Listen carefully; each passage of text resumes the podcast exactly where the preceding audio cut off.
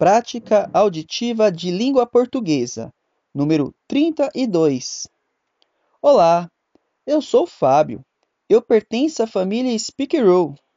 Hoje eu irei falar sobre o Dia Mundial da Oração. O Dia Mundial da Oração é uma celebração móvel que ocorre na primeira sexta-feira de março, conforme foi estabelecido em 1968.